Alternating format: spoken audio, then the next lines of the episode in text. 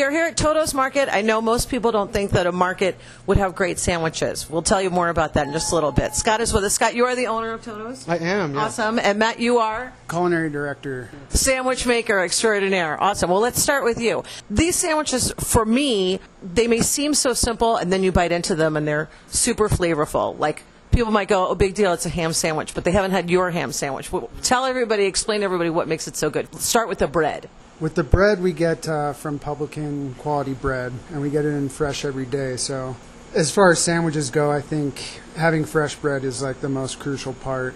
Um, as far as building a sandwich, I like to stick with the classics. So, you say it's just a ham sandwich, and I say, you know, it's just the best ham sandwich. Correct. So, It's that thinly sliced ham. You have really good pickles on it. And what is the spread? the spread's the Dijonnaise that we make in house. So, it's pretty simple just mayo, uh, Dijon mustard, and stone ground mustard. Yum. And the press sandwich, it's square. I would guess it's more like a your version of a muffuletta. Yeah, yeah, exactly. My uh, mother-in-law always made them when we, you know, go out for picnics or hang out together with family. It was something that I always wanted to do, and I, I thought at a deli it would be, you know, the best place to do it. So, Several different meats. Is it an olive spread or is it a giardiniera? I can never really tell. giardiniera that has olives in it, it. so it's kind of a combo.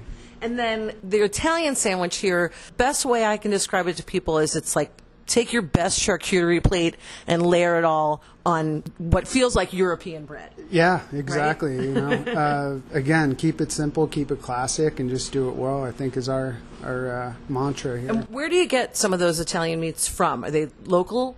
Uh, no, all of them are imported from Okay. Italy. So Because it's a it's a copa. Yeah, it's a salami, capicola. We have a hard salami on there and uh, pepperoni as well. and all those sandwiches are made to order. Made every day, yeah. Um, so Scott, tell everybody about why Totto's was important to you. I mean, I know the story, and I've met your dad, but for people that don't know um, how special this place is, and has been kind of a dream come true for you guys. Yeah, so it's named after my dad. I've been a resident of Printers Row for about 15 years and always wanted to have something like this in the neighborhood.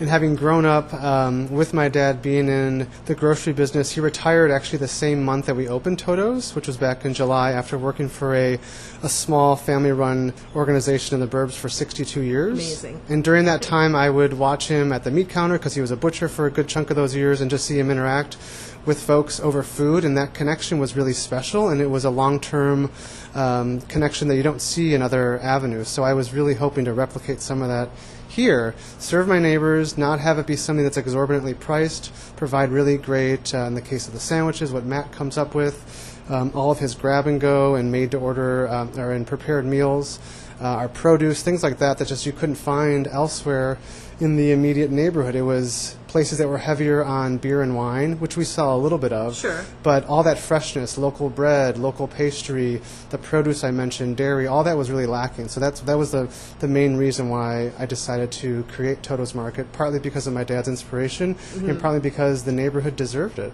Well, I live in the neighborhood, so I certainly can tell you that I appreciate it. Um, are you going to be changing up the sandwich menu at all, Matt? You know, we always want to keep things uh, kind of rotating and fresh here, but also have a lot of the sandwiches are probably going to stay fairly similar just so people know what to expect when they're coming in. But we also want to put, um, you know, some exciting new things to go along with those sandwiches on the side. Well, you really can't go wrong with whatever sandwich you pick. I personally would recommend the Italian. Again, Totto's is in Printers Row. Uh, tell everybody your hours, Scott, and exactly where you're located. Yeah, we're at the corner of Polk and Dearborn, 751 South Dearborn. We're open every day, 8 a.m. to 8 p.m. Awesome. Thanks so much for being on the podcast, you guys. I appreciate it. Thank you. Yeah.